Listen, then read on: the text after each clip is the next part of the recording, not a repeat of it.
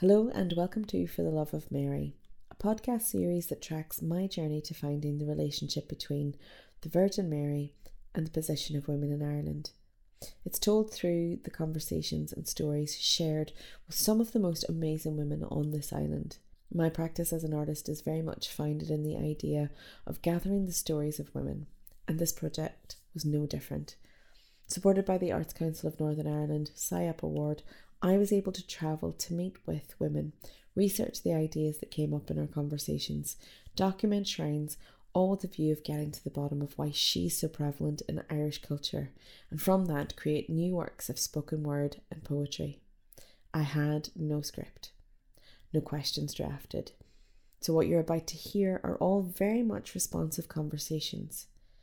I hope you enjoy this journey just as much as I did. Don't forget to share and subscribe. And thank you for listening. Hello, and welcome to episode 14 of For the Love of Mary podcast. This episode is kind of like a bit of a bonus episode. It wasn't supposed to happen, it wasn't planned, it was very off the cuff. We had taken a Sunday drive to Kerrytown. It was a beautiful day, it was the, the middle of July, and we decided that we had been putting it off and just like let's let's do it. So we went. It was my first time ever being there. And it's in stark contrast to what is the spectacle of that that, that very elaborate setup of Knock.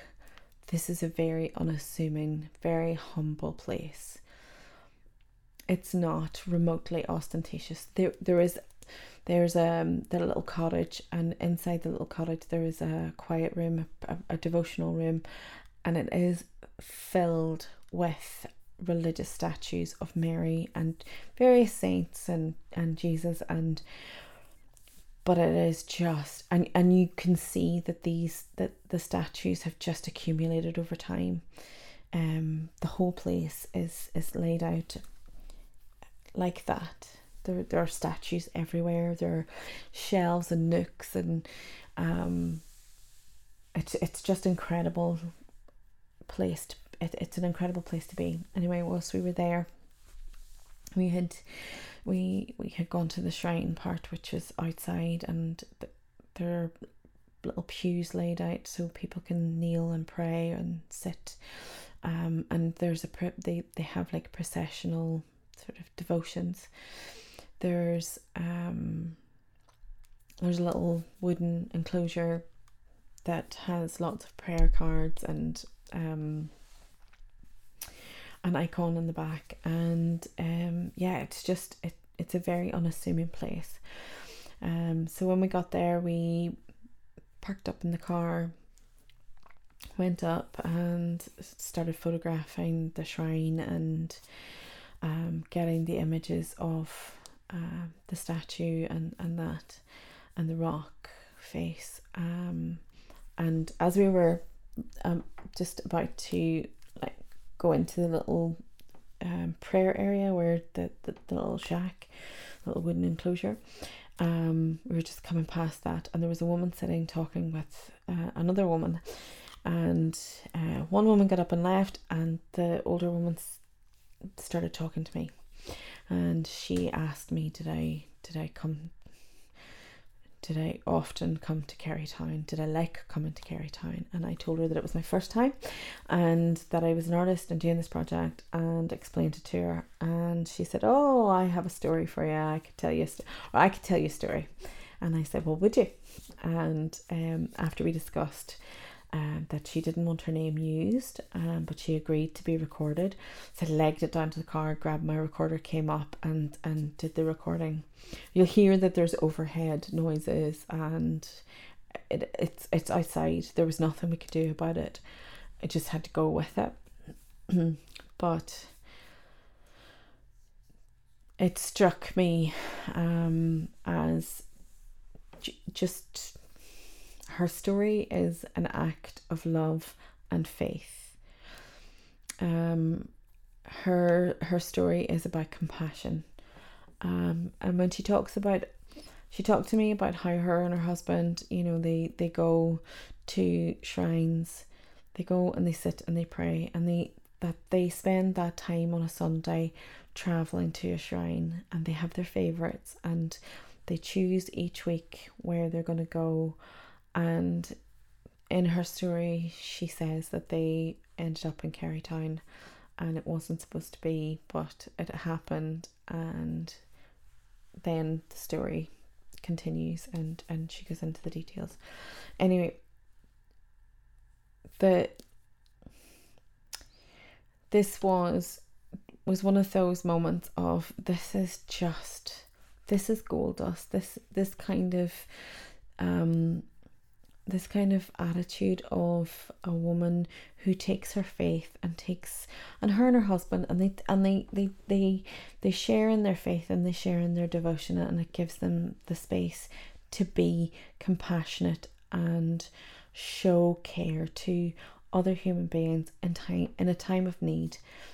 Um and yeah anyway enjoy. This is probably the shortest podcast in the whole of the series. Um, enjoy, and I will catch you at the end. Um, cheers. Thank you. Okay. Now, we came down here, and when we come, we see three rosaries. Mm-hmm. But we were just started the first rosary. There were a lady sitting there, and she was praying away to herself, and I was saying to my husband, "We shouldn't saying this. That woman wants to get on with her prayers, and we're speaking out loud, and we are probably annoying her. She said, I don't think so. So they come this nice young girl.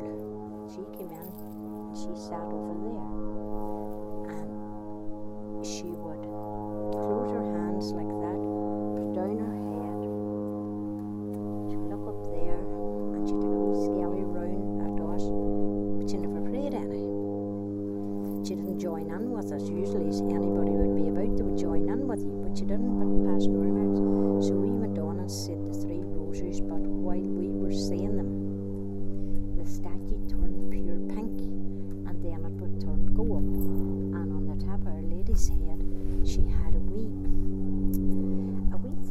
round thing sitting on her head, not a crown, not anything like that there. It was like a wee cardboard thing with a hole in it sitting on her head, just up like that.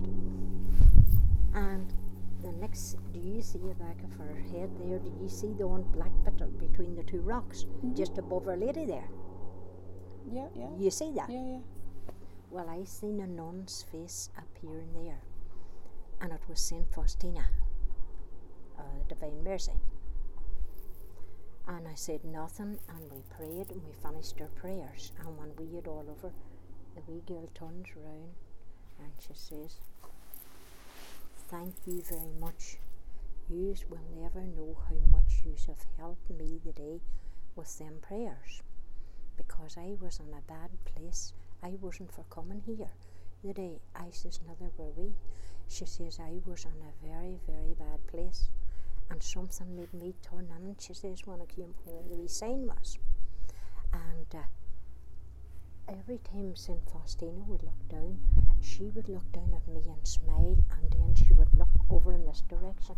And I said she must be admiring the bushes, and there were wee birds and all of it. I never dreamt on her looking at this wee girl. This is my imagination that this is what it was all about was the wee girl. So she came around and she hugged myself and my husband. You have saved me. She says, There's a weight has lifted of me. I'm like a bird. She says, I could fly. I'm so happy because I was in a real bad, bad place. And she says, Who learned you all them prayers? And I says, Well, I'm a Catholic and I was learned all my prayers at school.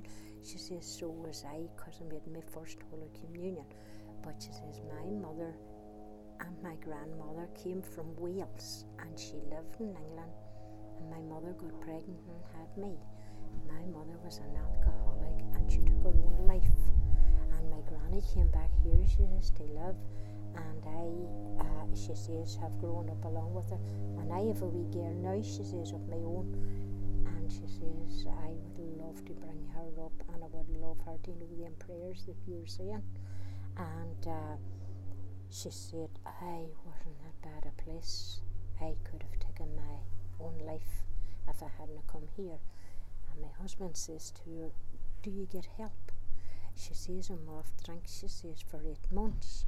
And I go, she says, to Letterkenny Hospital. I think that's where she said she went to. To Letterkenny Hospital. And she says, I'm trying to get off drugs and I'm doing my best. And she told me her name and all, which I'll not say to you. No. She just gave me her first name, not a second name. And she hugged us and she says to me, I just wish you were my mammy. Uh, we spent four hours with her, talking till her here.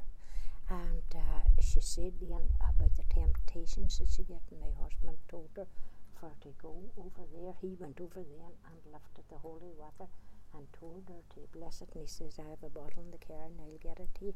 He says, "It's only a small bottle. I'll hold the water out. She says, No, I have a big one in the car myself.